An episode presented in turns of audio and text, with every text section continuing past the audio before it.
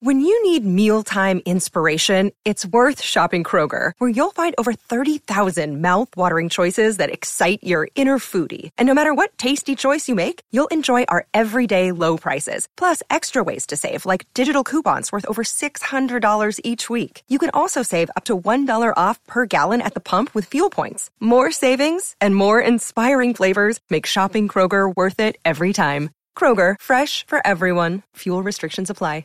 Another day is here, and you're ready for it. What to wear? Check. Breakfast, lunch, and dinner? Check. Planning for what's next and how to save for it? That's where Bank of America can help.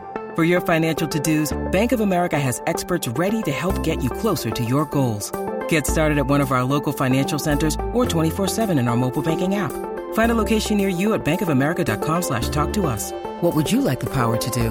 Mobile banking requires downloading the app and is only available for select devices. Message and data rates may apply. Bank of America and a member FDIC. The following is a Podcast One Minnesota production. For those who simply can't get enough talk about the Vikings, we present Bonus Chatter. Bonus chatter about your favorite team that's unscripted, unfiltered, and uninterrupted. This is another edition of 1500 ESPN's Purple Podcast. Hello and welcome to another episode of the Purple Podcast. Matthew Coller and ESPN's Courtney Cronin along with you. Question for you, Courtney. When you go on SportsCenter, what was the first question that they asked you about Bears and Vikings for this week? probably how cold it is outside where when I'm currently standing uh, getting ready to relay some information about the first round bye. They are so desperately seeking, but got to make sure that people know how cold it is here first. Because it is Minnesota, and I know it's a foreign concept um, to everybody watching that it snows here, and that one thing I've kind of realized even when it snows, it doesn't necessarily bring the temperature up. I'm kind of used to, you know, in going skiing in Colorado. I don't know if it's just the altitude out there, but usually when it snows, if you're getting a heavy powder day, it's slightly warmer. It doesn't apply to Minnesota, where it was still seven degrees during my first live hit this morning as the snowflakes were falling so quietly on the ship behind me. Um, the only that's ship you said. I Uh, said ship, yes. The only issue I have, I don't mind cold and I don't mind snow. Uh, I've lived in cold and snow in each place that I've lived. What bothers me is the roads. Yeah. When you have an opportunity to salt and you know that it's coming, or get plows out there and you don't do it, and it takes me forever to drive somewhere, that's what drives me crazy. But outside of weather takes, what's the biggest storyline that we have between the Vikings and Bears this week? Well, one team is playing for, as Adam Thielen says, there's always something to play for in the NFL. So maybe they're playing for jobs. Maybe they're playing to see, you know, how Mitchell Trubisky has command against the team that he started out his NFL career against. But on the flip side of that, you have a Vikings team playing for a first round bye. And as Kyle Rudolph said, it's two wins. If you get this win against the Bears on Sunday, you get the next week off. You know, you're still practicing, but you don't have a game. You're sitting at home watching the wild card round, and then you begin your fate in the in the divisional round January 13th and you know or 14th. So I think that's so critical because when you take a look at how many six seeds, I mean, it has been done, but there aren't that many six seeds that have made it to the Super Bowl, um, you know, in recent years, in the last decade at least. I mean, I think that's something that's so important to why Mike Zimmer said it's not about momentum. Throw momentum out the window, which I think is a very football coach thing to say, even though guys in the locker room are like, yeah, momentum's great. Um, but it's, you know, that's why this is must win because it's, you know, you win here and you set yourself up. Like you basically are giving yourself, as Case Keenum said, it's basically like winning a round at the playoffs without actually doing it. I really enjoy when players or coaches are asked questions about momentum because it's almost asking them what they think of dragons or unicorns or some other magical force that doesn't really actually exist. Well, maybe the clutch question could kind of go in that same thing. Now, clutch at least is provable. At least you can look at situations with certain players over a period of time and see, well, yeah, actually, this guy's batting average was better when he had runners in scoring position. Or, yeah, this quarterback, Teddy Bridgewater, has really good numbers uh, late in games or when you're down one score. So it, maybe it's not exactly some magical force that overtakes him, but he doesn't choke. He doesn't fall apart when situations are big. You could see that. It's a cliche, but I think that there's reality in that. With momentum, there is not some magical sweeping wind that comes over a team. It's just you're playing good or you're not playing good. And when you look at the last Bears game, for example, I mean, I think it's a turning point of the season. Yeah, for sure, it's a tipping point. I don't think it gave them some magical momentum. I think that at that point they won a game in Soldier Field when they hadn't won one before, and Case Keenum proved that he could come in and win a big game. So I don't think it's necessarily momentum, but more of they figured out how they can properly use Case Keenum to win games. Well, and confidence. That certainly built confidence because that was the start of an eight game win streak. And what you saw in that game is the grinded out win. They, they can do that. They found out there are ways when Stefon Diggs is rendered useless in that second half because he sustained a groin injury. You find out, hey, Jerick McKinnon's great out of the backfield. He can, that 58 yard, I believe 58 yard touchdown run. I mean, he was tremendous that game. Kyle Rudolph starting to see his effectiveness go up. I mean, that's the first game we saw Jeremiah Sirles go in pretty late but that was what started saying, "Hey, this is we have a really good veteran, you know, swingman right here who can fill in a number of spots when Nick Easton went down, and is now going to have to do it again going forward." They found out more about themselves in that game than I think they did any other game this year. I think we talked about it yesterday on the show that you know some of the top moments of 2017 for this team. I think it's a tie between the Rams game and the Bears game. The Bears game, as I said, tipping point of their season the Rams game brought them into the national picture of Super Bowl contenders, but they learned more about themselves and what they're honestly capable of in that game. And if you want to say momentum swung them forward, or maybe it was just confidence that, hey, you know, some breaks are going to go our way, some breaks are not. And obviously, the next week they had a very nice sizable break go their way when Aaron Rodgers went out of the game. So, um, you know, is that a anti momentum thing for the Packers? I think I think the argument of momentum. I mean, it's a cool thing to talk about. Like, man, they're riding the wave right now. But can you can you prove that? I don't know. I think it's just more of a you know where's take the temperature of the locker room and see how guys feel. Well, the thing that makes me laugh about the momentum conversation is Mike Zimmer has also said several times that losing the game in Carolina woke the team up. So wait a minute, you had momentum, you lost momentum, but it was good that you lost momentum because you woke up at losing the momentum and then you got the momentum back when you whooped Cincinnati who didn't feel like playing and then you also whooped another team that didn't have any players.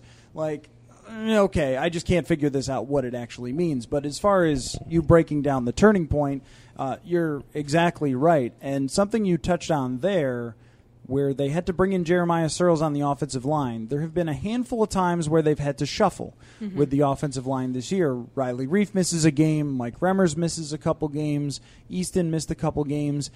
Now Easton's out for the rest of the year. Sirles going to have to go in, but Pat Elflein is also battling a shoulder injury.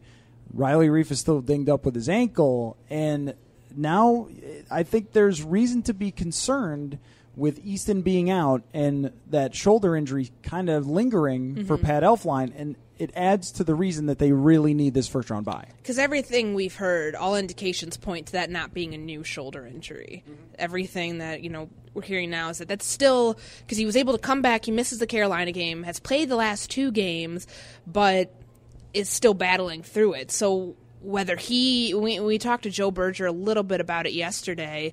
Um, you know, should should Elflein not be able to go? That I think is your primary concern for why you need this first round bye so badly because they made it a point last week to say they're not going to bring in any they're not planning to bring in any you know guard tackle swingman combo people so you know, if Joe Berger has to fill in there, you know, then where does Mike Remmers go? You know, could he go? He could obviously play a guard spot, and then what are you going to do at that tackle spot? Obviously, Rashad Hill goes back there, and then if Riley Reiff, you know, by all accounts, assuming you know he's healthy, you know, so there's a lot of shuffling, and I think that this is why that it brings back. I think it conjures some memories for people of the 2016 season because it's all happening at once. It feels like that because you know, week five through seven, one injury you're dealing with. Remmers, week eight through what, 13, one or 12, one injury you're dealing with.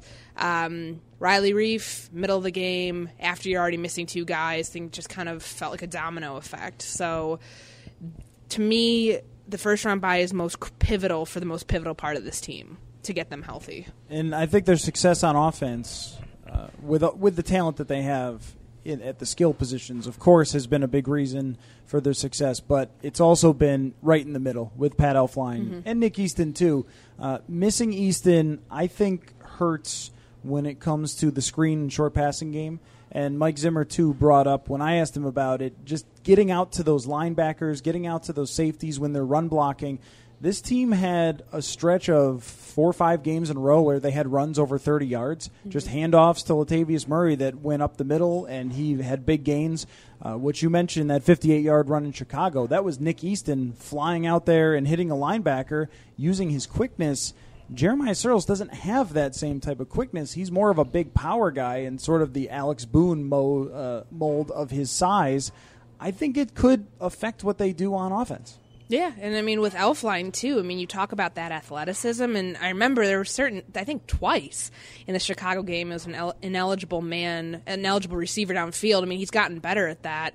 Um, I think he was like twenty yards past uh, on that Jerick McKinnon run, but they've done some really cool things in the screen game. I think back to you know how effective they were at that two weeks ago against Cincinnati. I mean, right out the gate, Pat Elflein, you know, was follow Latavius Murray is following Pat Elflein for about 10, 15, you know, 10 yards there um, before breaking off that big run. And same thing on the 41 yarder uh, for Jerick McKinnon, I believe, in the second half. So to me, it's so critical for what they've been doing on offense and to not have to change that game plan.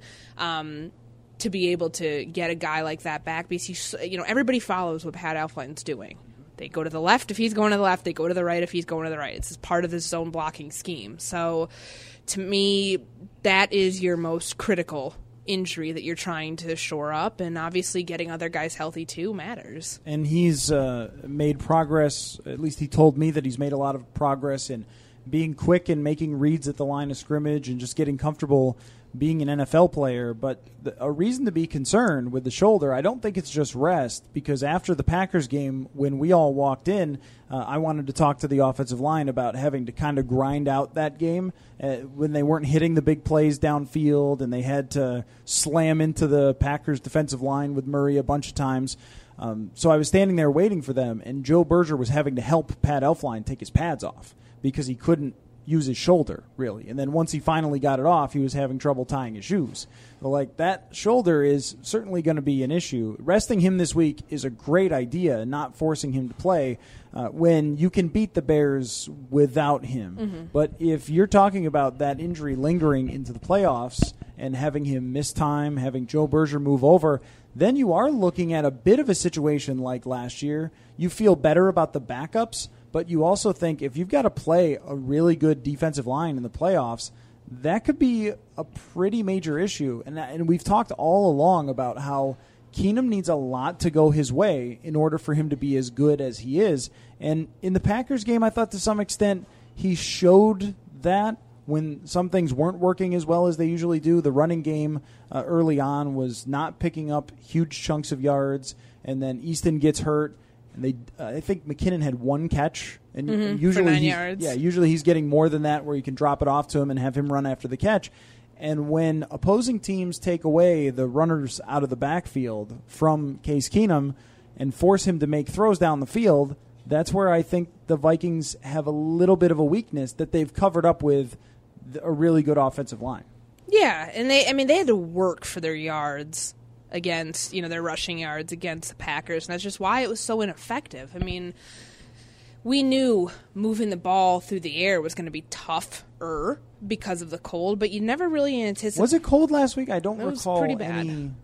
you know. Nobody mentioned that anywhere. Yeah, I mean it's uh, but but I think that you you look at what what else they were able to do. I mean, I think Stefon Diggs' performance can't go, you know, can't be understated enough. Um, you know, overstate. Wait, what's the word there? Understated, overstated, whatever. I'd say overstated. Can't be talked about enough. I mean, I think that that was you know relatively quiet day from Adam Thielen.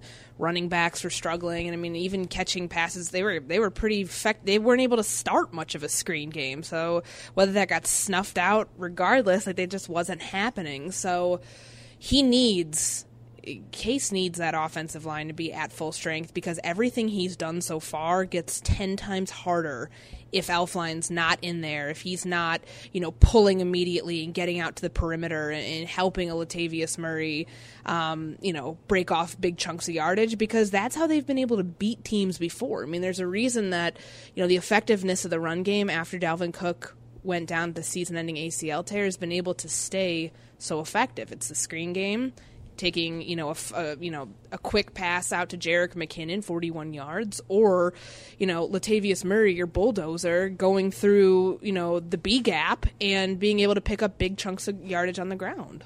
Uh, one thing, real quick, because I want to ask you some more Bears-related questions. Mm-hmm. Um, Stefon Diggs, I think, has had a phenomenal season, and his fantasy numbers are down, but this is why you should not grade people by fantasy numbers.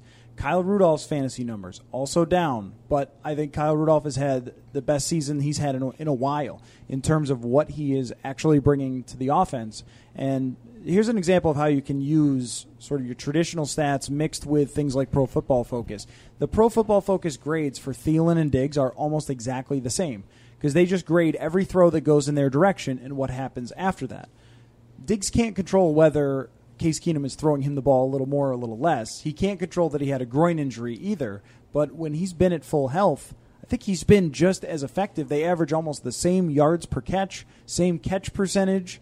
And we saw Thielen's numbers go down a bit when Stefon Diggs uh, was not in the game or when he was slowed against the Bears, but especially in that Ravens game, Thielen did not have an explosive game. And uh, his value is, I think, just as high. I think they are still very much 1A, 1B. I don't think because all the major outlets have done Thielen stories that that makes him better. Yeah, no, I agree with you. Did you know he went to Mankato? Wow, really? Is he like from the state of Minnesota too?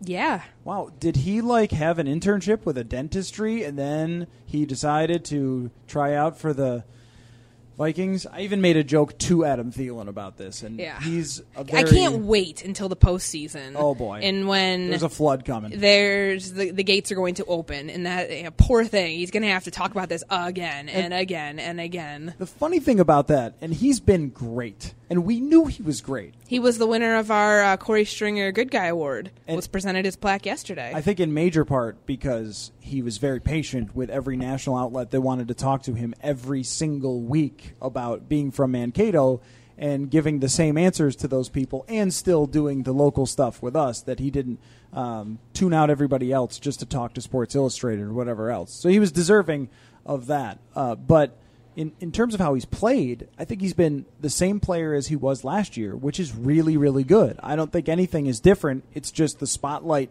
has turned on him since Diggs had the injury and missed a couple weeks. But th- there are stories all over this team that are similar in a way. Stefon Diggs is a fifth round draft pick who had all sorts of concerns about his injuries, but everyone knew he was talented, but the injuries were a question. And you have guys on the defense, Tom Johnson, Andrew Sendejo, guys who have their own great stories too. But Thielen just seems to be the one they've latched onto and will just shake it until it's dead yeah. with him. Well, and I mean, obviously, the only thing that's one of the biggest things that's different for him this year is teams are actually game planning for him. People see that the speed is not just a smokescreen.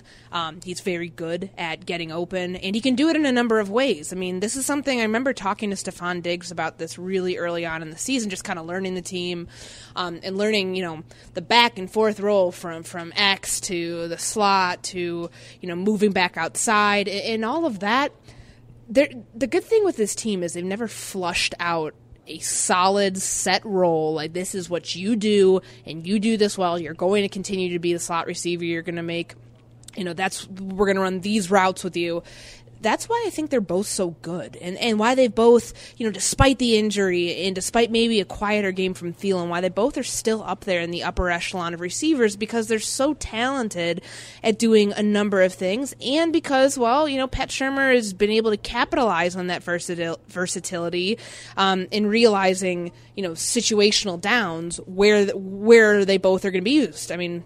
Thielen is there is the go-to guy on third down. Jarius Wright, you can throw in the. He's always good for a good third down catch. Stefon Diggs is your deep threat. Kyle Rudolph's your red zone guy. I mean, there's those type of roles I think have been more defined instead of where they line up. Um, you know, in in there's no it's no secret that Thielen has been the most targeted receiver this season, but I think it's because of the Diggs injury. I think it could have very easily swung the other way. And I think it's because of the focus on Diggs too. That Well, sure. teams But teams are also still starting to have been doing that for weeks now with Thielen. and you just can't guard both. I mean, I was talking to Diggs for a piece last week or two weeks ago about that same topic about lining up in different mm-hmm. places. And he was talking about when teams bring down a safety to the line of scrimmage, it's just over. They, because it leaves those two one on one, and the over the top safety can only go in one direction, and whoever he leaves open is going to come down with the ball if they if they go that way. And, and there's no good way to shut them down because if there was one weakness that Thielen had, and it's, it's by a weakness, I don't mean big weakness. I just mean if you were strategizing against him, maybe you could stick him at the line of scrimmage if you're good at that. And so Pat Shurmur has moved him. I think I got the number 50%. Uh, I asked Pro Football Focus guy how often he's been lining up in the slot. It's about half the time. And that's one way to keep corners away from being able to stick you at the line of scrimmage. Kind of speaks to the excellence of Pat Shurmur. That's um, future Bears head coach, Pat Shurmur. Hey. I, I I wouldn't be mad at it. I would pick the, I would pick of all his vacancies that he's probably going to be considered for teams seeking an offensive minded guy. Have at it. Don't you think that the Bears should be at the top of the list? I mean, I don't know all the teams that are going to fire their coach, but the Giants seem to be a little messy at this point. And they've got a, a mega egotist wide receiver you're going to have to deal with, an aging quarterback you're going to have to deal with, no offensive line. The Bears have a pretty good looking young quarterback, good offensive line, two good running backs, and a defense that's top 10 in yards in both passing and running that will have a lot of pieces that will play next year. That seems like a team that will be competitive or maybe even the version of what we saw from the Rams taking the big jump forward. If I had to choose, if I had to give you three right now and rank them, probably be. We said off air, Bears would be in top three. Let's put them at number one. Cincinnati, Cincinnati, and Cincinnati. No, I'm just Well- kidding. They're last. I would never want to be Cincinnati's coach with where they stand. not right now. not now like maybe after four or five years complete overhaul and you know bringing in big big time free agents but all right so number one who i say number one bears number one giants number two if maybe i'd throw tampa bay in there at three given the weapons it, that he would have but when you see that Dirk Koetter, Jameis Winston, and how far they've fallen in their relationship and just all that under a microscope, I feel like there's a lot of toxicity within that organization right now that he may not want to be part of. He's got a gr- he would have a great situation in Chicago, a second year quarterback, an offensive line that's pretty been pretty good all things considered you know a scat back system with uh, jordan howard and Tarik cohen and you know being able to capitalize on that i mean obviously the vikings this week have the receiver advantage there's no there's no doubt there but go to the draft bring in a few pieces and, and this offense is looking pretty good next year and i think that that's that's where I would go. I mean, the Giants is also intriguing too. Market, um, you know, what you have in the future there with a guy potentially like Davis Webb deciding, you know, where Eli Manning ends up if he stays there, if he Josh doesn't. Rosen, I think, right? Yeah, and I Don't mean you think they're going to draft him? Probably. potentially that name's been thrown around, and there's just so many opportunities I think within those two teams that he's almost certainly going to get a call. I agree with you on Tampa Bay. Um, that there's some things to like about them, and it seems like they're going to fire Dirk Cutter, Cutter, whatever. Feels like it. It's unfortunate for a guy with such a cool name, Dirk Cutter. Uh, but I would not want to take over a team that's run by Jameis Winston. I think he's a mess, and even though he's got better fantasy stats this year, again, fantasy stats are not real football. Most of those. That's why I'm glad it's over. That's why I'm glad I don't have to do a fantasy question Oh, this week because it's it's kind of nice where we're legitimately only only focusing on football from here on out. I, I checked on this. Almost all of his passes this year have been playing from behind, and we saw him put up garbage time touchdown on the Vikings and a bunch of yards on the Vikings when they were way down.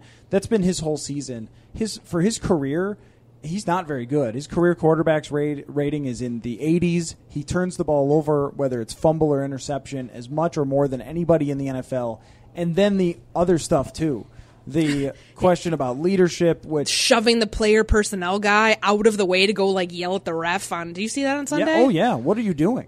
I mean, he's he's out of control uh, in that situation, and the whole E to W thing where you saw kind of so how his gross. It- like, it- oh my god, I've I've seen that GIF, and I think I, I've watched it a few times, and I'm GIF? like, this is GIF. Um, yeah.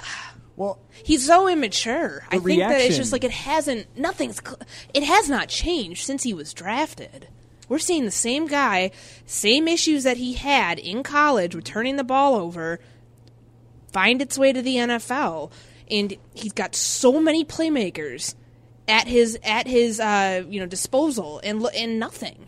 I, yeah, I think he should have been a lot better considering who they brought in for him, uh, rather than just a bunch of garbage time stats. And that's where QBR will help us a little bit with the situational stuff. When a guy has a really good rating or good numbers, but his QBR is really low, you can probably figure that a lot of that happened when it wasn't important. And I think we saw what he does when it is important the other day on the uh, the strip sack there. I would not want to inherit that situation. It also seems like it's going to blow up with him too eventually. He was accused of groping an Uber driver and he I mean he is a guy that I would never trust if I was taking a job. Plus Jon Gruden's got that job wrapped up anyway.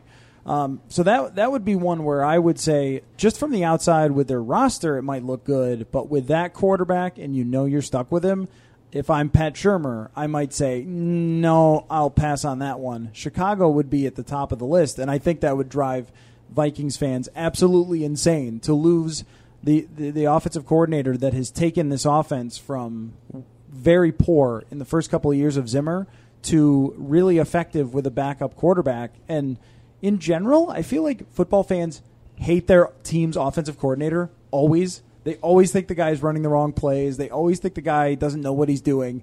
And in this case, Shurmur is like the most loved guy in Minnesota. I don't think people would have really realized it too, un- unless all of this stuff had happened. The way I mean, the way it played out once it was pretty apparent that Sam Bradford was not going to be coming back in the regular season. I mean, but take a look at Week One. People are like, "Whoa, this is this is polar opposite from last year." Obviously, you know, late second quarter on. I think the first, you know, 22, 23 minutes of the game, you're seeing, oh man, dink and dunk once again. But they opened up the playbook. They've done so many dynamic things with the personnel they have at their disposal. I would love to see what he would get out of a, a guy like DeSean Jackson because there, you know, to me, DeSean Jackson has been underutilized this year. Mike Evans could do so much more, and I just, you know, and that's no slight, in my opinion, on um, you know Todd Monken. You know, I covered him at Southern Miss. I think he's a phenomenal offensive coordinator. So I'm obviously not going to throw the shade there. I think it's Jameis Winston. I think a lot of that is decision making, and if I'm an offensive minded coach, you need somebody to be on board with you know changing up what you're so what you've been used to for so long. Um, and that to me, I just don't know if that would be the best fit. Also, another thing, Pat Shurmur is from Michigan has has family in Michigan. Um, basically, we're family essentially because my brother's ex girlfriend was in his daughter's sorority, so that basically puts me as like you know his twentieth cousin. I'm concerned So- now about your biased. Totally biased. You you really should have revealed that uh, Yeah. when you started this podcast. I that should you Were have. basically related to Pat Shurmur. I mean, it's. so you're thinking Detroit is a possibility there too. I mean that that job is probably going to open. So that's something I think people need to look past because like look at all the ties of you know where he's from, where he's coached before. I mean, I think it's I think you know if, if we're thinking outside of the football, I think he would want to stay in the Midwest, um, considering there are so many coaching opportunities. Not the one that he had before because I don't think they're going to hire him again, um, but within you know the the tri-state area, I guess of Ohio, um, Michigan, and Chicago or Illinois. And every time we talk about it, people ask, "Couldn't you just give him a lot of money to have him stay? If he wants to go, If he wants to be a head coach, then he's going to go." yeah, like in, in especially the the trend that we've talked about before of so many offensive minded guys being among the top candidates. I know that the the NFL put out their you know their their list of recommended candidates, and George Edwards was on there as well. and Pat Shurmur was too. But I, that's why you're hearing, I think, Shurmur's name pop up a lot more because I don't think, especially with a guy like Edwards who hasn't been a head coach before and you know in the situation here running the defense since 2014 i think that it just what Shurmur's done here in the sample size is a, makes him a much more attractive candidate for the trend that we saw last year with, with the kyle shanahans of the world and he was the offensive coordinator for chip kelly when they had mm-hmm. that big year when he's chip an kelly interim coach there too for mm-hmm. a very short period of time and he has kind of the, the long history of being with andy reid before and uh, then in st louis too so the offensive coach and, and being one of the top minds of the West Coast offense sure. probably makes him pretty attractive, especially when everybody is going to short passes. You know, it's like this Case Keenum offense. We talk about how often he throws short. There are almost uh, only a handful of teams that even throw long regularly anymore mm-hmm. who who have a downfield offense. And if you're looking to make the most out of a young quarterback like Mitch Trubisky, that's probably a good place to start and then hit the big stuff when you get that opportunity. You mentioned um, week one, and Sam Bradford had the best game of his career, went absolutely bananas against the New Orleans Saints. It's a very good chance that the Vikings could eventually face the Saints again in the playoffs, depending on how things play out. And Mike Zimmer revealed that Bradford is going to come back to practice next week, which opens the door for him potentially being the backup quarterback in the playoffs. Would you prefer to have Sam Bradford or Teddy Bridgewater as your backup quarterback to Case Keenum in the playoffs? Why why don't they just make a roster move and keep four active? That's a joke. Be, um, just label him as a punter. like yeah. backup punter. Make a roster. Well, no, if if if if a certain long snapper is not ready to go, uh, you maybe no, I'm not going to go there with Kevin McDermott. Shout you, out. You could keep them active, but who goes in the game if Case yes, Keenum gets hurt? I've been trying to. I'm just trying to avoid your question. I mean, we saw such a limited sample size of what Teddy Bridgewater could do, and that's why I think looking back weeks ago, the potential of them already have locked up. This game would have been meaningless, would have been a perfect opportunity to get Teddy Bridgewater in there to start the game. Do I think we'll see him on Sunday at some point? If they get up big, yes. But you're also looking at an offensive line that could very easily be without its center. And I mean, you know, the, shuffle. I, I, know Mike Zimmer said there's absolutely no difference between Berger and, and Elflein, but I'm sure, I'm sure to a quarterback, who's you know getting ready to get the ball snapped to him, there is a difference. So I would say, you know, as it stands right now, Bradford would probably be the better option just because he has played a full game this season. Um, but I just we just don't know about the health of his knee. What we do know with Teddy Bridgewater is he's healthy because we saw him out there. Um, you know, two weeks ago against the Bengals. Granted, it was limited limited exposure for him, but you know, we're either one of them's going to have rust. I mean, it's been 16 weeks since Sam Bradford. I'm not going to even count the Chicago game as him playing because that was just really sad and hard to watch. Um, but you just you just wonder, you know, what he's been doing all this time in terms of like the knee, like in, in making sure that it can hold up in game action to where we don't see a repeat of that, but statistically speaking, against these types of uh, defenses that they could face, you know, it wouldn't be bad if they did, you know, as, as a backup to Case Keenum, you know, to see some teams that he's played before, potentially the New Orleans Saints. Where I would be concerned about Sam is having a repeat of Chicago, where he goes through all the things in practice and he says, Yep, knee's good to go. Okay, great. You're our backup because you had that amazing game in week one and Pat Shurmur and you have this great relationship, and the offense was really designed with you in mind, so you are the backup. And then Keenum gets hurt or struggles really badly, and you got to come in, and the knee doesn't hold up, and he re aggravates it, and then you're sitting there going, okay, now what do we do? Do we have Bridgewater active too, and then turn the ball over to him? But you could still see a scenario where Bridgewater just has too much rust, mm-hmm. and he comes out and gives them no chance if Case Keenum were to get hurt. Uh, the other way I might look at it is Bridgewater's been practicing this whole time, and he's never shown up on the injury report. So he's probably got himself to the same level with the offense that everybody else is at this point, and from practicing. And there's another thing with Bridgewater, just historically and I know that we're not talking about the same guy because he's had his knee reconstructed, but historically, he's been a guy that does have the clutch stats that I mentioned. if you got into a big game or if you got into a situation where you were down a couple scores, Sam Bradford's career has been a lot of struggling in those situations. It's one of the reasons that teams have moved on from him, not just the health.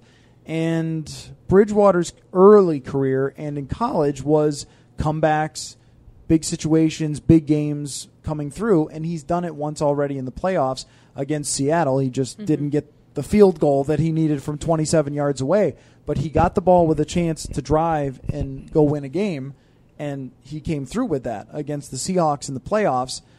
That might make me lean a little bit in his direction because, like you said, they're both going to have a lot of rust. Yeah, and that's that's why I think it's so critical that he has to get in this game this weekend, just to be able to shake some of that off.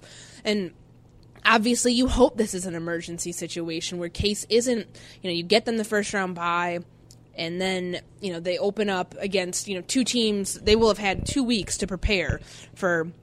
Well, you know they're going to start out preparing this coming week, this coming ne- next week for you know either of the two teams that are going to be in you know their part of the bracket for the wild card game. But then it becomes situation obviously once that game's over they've got one they've got one guy to prepare one team to prepare for so you're taking a look at you know how are they going to split up those reps in practice this week what's the plan going to be um, i'm very curious to see how those reps come into play once sam bradford returns which would be what the 3rd of january that's eight weeks to the day um, he was active. He was put on IR. Do I think they're going to activate him right then and there? I don't.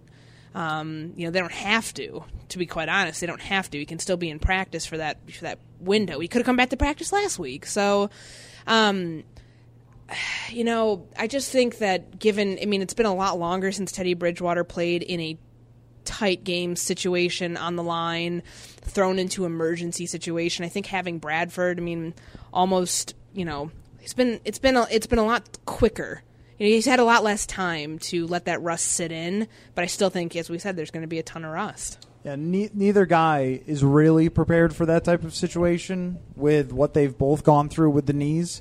Um, and I, it would be a really, really hard decision for Mike Zimmer. He might lean toward Teddy because Teddy's just his guy. I mean, he, Teddy has been his favorite quarterback since he got here and wanted to be his franchise quarterback and never wanted to have a situation where they needed some other guy uh, to come in in a trade or come in in a signing. And that might make him lean toward Teddy and the fact that he's practiced that much. That's where I would put my bet that Teddy's the backup. But I, I think that will be a tough situation if Bradford comes back to practice and looks like he's really good and looks like his uh, knee is ready to go. Let me ask you the same question that I've asked you now going on three weeks in a row. Any situation you could see where they don't win this game? Barring any of those trick plays like they ran before. Barring um, five fake punts, yeah. if Jordan, I mean Jordan Howard is one of the few running backs that's that have had success against this defense, both him and Jonathan Stewart. So if he has another day where he's going 80, 90 yards, maybe, but I don't even think that. I mean, this is the number one number one scoring defense, number one, you know, defense overall, both in, in yards allowed and in points allowed. I just it, it, would either come down to I don't I don't even know if I'd put that as a scenario. It would have for me it'd have to come down to something on the offensive line. Um, if Elflein, which looks like he's not going to be able to go, if if he's not able to go, and then if there's you know some of those last minute shuffles, um, you know I, I don't have any concern about Sirles stepping in at left guard. I think it would just be how they'd fill in that spot um, at center with you know Berger moving over and then potentially Remmers moving to another guard spot. I think that would just be really tough. So if that would lead to maybe not getting the run game going, maybe some miscommunication between um, Keenum and the offensive line, that's the only way I could see them at least keeping the game close. I just I don't think they're going to lose this game. Maybe if they can't run at all mm-hmm. and they just can't get their play action game going um, we talked with Mike Zimmer a little bit about how Chicago mixes their coverage, but their main goal as a, as a defense seems to be don't allow big plays. Well, yeah, that's why they're so good on the back end this year as opposed to last year. And, you know, even still, we saw that in week five. They didn't allow a lot of big pass plays. Right. The the big run was it, but otherwise you had to kind of go dink and dunk down the field the same way Atlanta did when when they were playing those deeper zones and not letting the wide receivers get behind them. So either you have to make those tough throws to the outside that Keenum doesn't make all that well, or you have to go underneath, underneath, underneath, underneath, and they'll make you have a ten play drive in order to score. And if you can't run the ball and you've got to do that the whole time, the whole game, maybe you could be looking at something like a 10 to 7 Mm-hmm. type of grinded out fest. But Chicago's missing a bunch of players on their defense, or at least a, a couple of impact players. Pernell McPhee is, is one of them.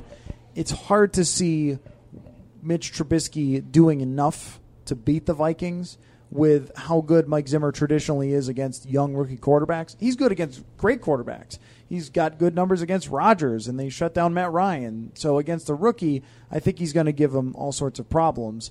But with this Chicago team, they they are different than the last two teams they faced because they have they've got injuries, but they're not decimated like the Packers, and they seem to still care. From what I watched last week, them against Cleveland, them against even Detroit, they lost the game, but they played all the way to the end. They played hard. This team does seem to be either maybe playing for the future or playing to save their coach's job or they're excited about their quarterback, but they haven't just given up and said, okay, no reason to play anymore. So this isn't a team that I think is as easy to steamroll as, say, Cincinnati was. Yeah, I mean, they're also probably not going to get the news that Fox is. Well, it is week seventeen. Eh, I don't possible, know. yeah. I mean, if they find out that he's fired before the game, Pat Shurmur just walks over to the other sideline and just stands there with a Chicago hat on. Hi, guys. yeah, I mean, that's I'm their coach now. Well, I mean, that's what the 49ers did. I mean, when, when last year they find out the Saturday night before that game that Chip Kelly was fired, and, you know, it was to be expected. And I know that these players probably think that John Fox is out the door already because of, you know, this season and, you know, other circumstances. But I, I think that you are going to see a little bit more of a fight because they can be tricky, as I said, with the trick plays and, you know, that defense is not bad. Like I think that defense has always kind of been the strength of you know, especially this recent Bears team. I mean, Keem Hicks is a great player. Um, I don't think it's much of a, you know, when they said we're not going to be the, the team that loses to the Browns. Congrats, congrats on your win. I mean, you you, you are perpetuating history in the NFL, maybe, but um, you know, to me, it's I I think they've got a lot more to play for than a Bengals team that, uh, you know, is already so downtrodden with how many players, you know, just the, the skill level of their of their group and how many linebackers they didn't have going into that game. Where it was kind of like, well, whatever, we're already playing from behind. Why even why even try was kind of how it felt. I don't think the Bears are like that. I think it's a different makeup, um, and and something's clicked with them this last part of the season. I mean, you take a look at their whole year. They beat beat the Steelers. They they beat Carolina. I mean, they've had some really good wins. They know they can be good. They're just on the beginning stages of it. and I counted six of their losses were within one score. Mm-hmm. And then they had the 10 point loss to Detroit, where a couple of interceptions kind of turned that one the wrong way, but they played hard against Detroit too. And so they're kind of a team that's why, if you're Pat Shurmur, you might want to be there because they appear to be on the cusp. And a team like that would have much more confidence and would be playing harder than a team like Cincinnati that knows they're not going to be good for a long time. Um, before we wrap it up, our last podcast of 2017, what is your favorite moment so far of the 27 uh, 2017 portion of the Minnesota Vikings season as we turn it over to 2018? The thing that you enjoyed the most that could be funny, touching, emotional, joyful, doesn't matter. Um, I guess kind of the element of surprise that we had here. Uh, we every radio interview I go on, they start out the same way with, "If I would have told you, you know, week three of the preseason that Case Keenum is uh, leading the Vikings to a first round bye, you wouldn't have believed me, right?" I'm like, "Of course not." So I think that that element, you know, as a microcosm of this entire picture and, and kind of where the Vikings are in terms of being, you know, the closest of any Super Bowl contender that's hosted a game in their own in their own stadium. I mean, they're on their way to a first round bye. As I said, I don't picture this being a loss. You take a look at the last two teams that have had as many wins. Um, 12 you know the the Carolina excuse me the Arizona team they were a wild card team lost in the first round same thing with the 78 Dolphins so um I think just that element where that eight game stretch, it was something new every single week. It was a bigger, it felt like it was a bigger game every single week. And, you know, the element that nothing stays the same in this league. We don't, we've never seen injuries like we've seen this year. Um, across the board, not just in the NFC North with Rodgers, but just really across the entire league. And it really shows you that this is a league that if you're the last man standing, regardless of how bad some of the games have been, um, not necessarily the Vikings games, but just you know other games in the NFL. Um, being able to withstand all of that, I think, withstanding injuries, bouncing back from injuries, the way that they you know, nobody expected this run game to be able to pick up where Dalvin Cook left off, and look where they're at. Nobody expected Sam Bradford to to go down after that prolific performance, kind of that little tease that he threw in there, and then Case Keenum pick up the pieces where they left he left off. I mean, and it's kind of it's a cool element of surprise because you see those wins stockpile and what they do for this team and, and where they're at right now. They they like having something to play for in week 17. I think it honestly, if we're talking, you know, what this does for them the first round bye, I mean, this gives them something to, you know, you don't want to lay an egg. Even if the first round bye was locked up, you don't want to lay an egg in this game. Um, because I just think that that's bad momentum Oh, to carry yes, into sure. 2018. or just opening the door at all to lose that spot. I mean, it Absolutely. would be catastrophic if they lost that spot because they do need uh, to get healthy. So your favorite moment is all of them. I mean, if if we're talking a game, I already you know, I already said the Rams moment. I think Yeah, that beating, you know, holding the that to me was for me that solidified them becoming a legit Super Bowl contender, not just oh we'll throw them in the mix because they're, you know, they'd had two losses at that point and you know great. Like I think that that holding the league's most prolific scoring offense to seven points on your home turf not only solidified how good of a home field advantage they have and why the first round bye means so much, um, but playing like a Super Bowl defense. Um, I, I was going to start singing uh, "Good Riddance" by Green Bay behind your reflection there, um, not Green Bay. Green, Green Day. Day. I do football all the time. Give me a break. You know, right? That Mm-hmm. every high school graduation, for whatever reason, has And that, song's not song. even like supposed to be an emotional. It's basically a giant screw you. Right. Like that's the premise of that song. It's not about like oh let's friends forever. Let's all hug each other. It's not about that and living memories. The song is about like they hate the person that they're talking about in that song. So uh, when I was graduating high school, there was like a big banquet that you had before graduation. I don't know if you did that, and our class president gave a speech and then quoted that song at the end, and I had the same exact reaction, like, "Excuse me, like what? Why are you? Why are you doing this?" But then again. My little brother's class sang uh, "Don't Stop Believin'," which is uh, you know Journey, Journey, and yeah. is like you guys know that the first verse is like meeting a random person on a train, like right? I mean, Train going to to nowhere. nowhere, which is actually ironic because of our school and where we were located and the success rate of people there. But like, do you guys know that you're self-owning right now? Like, hey, you might work on a farm or a gas station your whole life, but don't stop believing. Like, So are you saying awkward. that the Vikings season end vi- season ending video, whenever the season ends, is going to have the music from Vitamin C's graduation playing behind it as Adam Thielen goes around and gives Case Keenum a hug, and you see the offensive lineman doing that arm locking or defensive lineman doing that arm locking thing that they do after they get a big tackle? Is that that what you're saying? yes? Okay, I'll edit it for him. I'd be happy to. um. Anyway, moving on from that, uh, I don't know if we have a theme song for this team yet for their season-ending video. That's that's perfect, but we'll have to we'll have to think about it. Uh, well, uh, maybe if it would be like a Rocky theme if they won in Philadelphia to go to the Super Bowl or something. Um, God, those those uh, I can already see the bad leads. oh yeah, Please Oh, yeah. don't put that out there. Just hope for just hope for something other than that in the divisional round with Philadelphia. They lose so we don't have to potentially talk about so and so marching the teams up the step of the whatever it was. Mm. There's going to be Case Keenum, this. Rocky Balboa connections there. The, you know, the underdog. If only he was left-handed. Uh, the the two things for me for this 2017 season that stick out, and there's there's a bunch of them. Um, one is all the fun that we've had arguing with people, and I really mean this. Like there are some reporters or some radio hosts who do not like when you disagree with them. I am not one of them. I, en- I enjoyed the tweets, uh, mostly the comments, unless it gets a little personal sometimes. In the comment section, I'll take a look at what people are saying on my articles, and I uh, really enjoy the conversations that we have from week to week to week. And this quarterback situation has ramped that up to 11, and it's been lots of fun.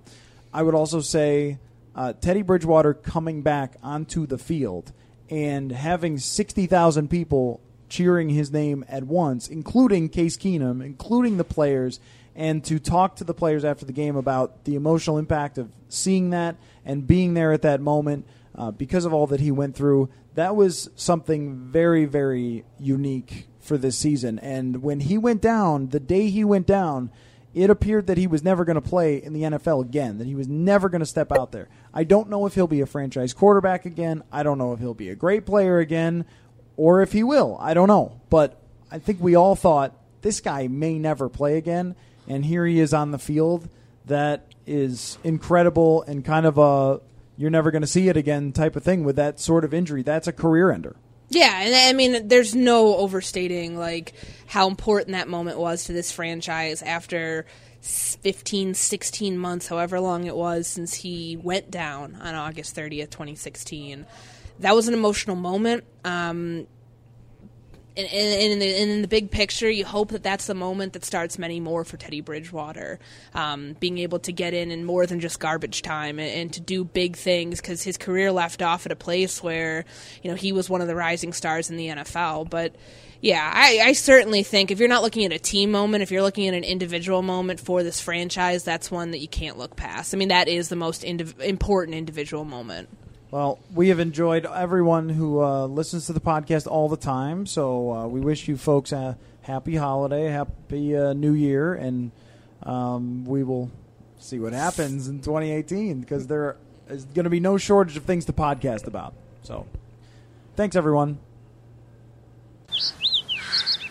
This view was worth a hike. Right? And it's a good way to stay on top of my health. Yes, I'm Cologuard, a prescription colon cancer screening option for people 45 plus at average risk. Have you screened for colon cancer? Not yet. Don't wait. It's more treatable when caught in early stages. Tell me more. Cologuard is non invasive and it's used at home. It detects altered DNA in your stool to find 92% of colon cancers. 92%? Yep, even those in early stages. This was seen in a clinical study with patients 50 and older. Any positive result should be followed by a diagnostic colonoscopy. False positive and negative results may occur. Cologuard is not a replacement for colonoscopy in high risk patients. Do not use if you have had adenomas, have inflammatory bowel disease and certain hereditary syndromes, or a personal or family history of colon cancer. Most insured patients pay $0. Ask your provider or an online prescriber if Cologuard is right for you, or visit Cologuard.com. I'm in.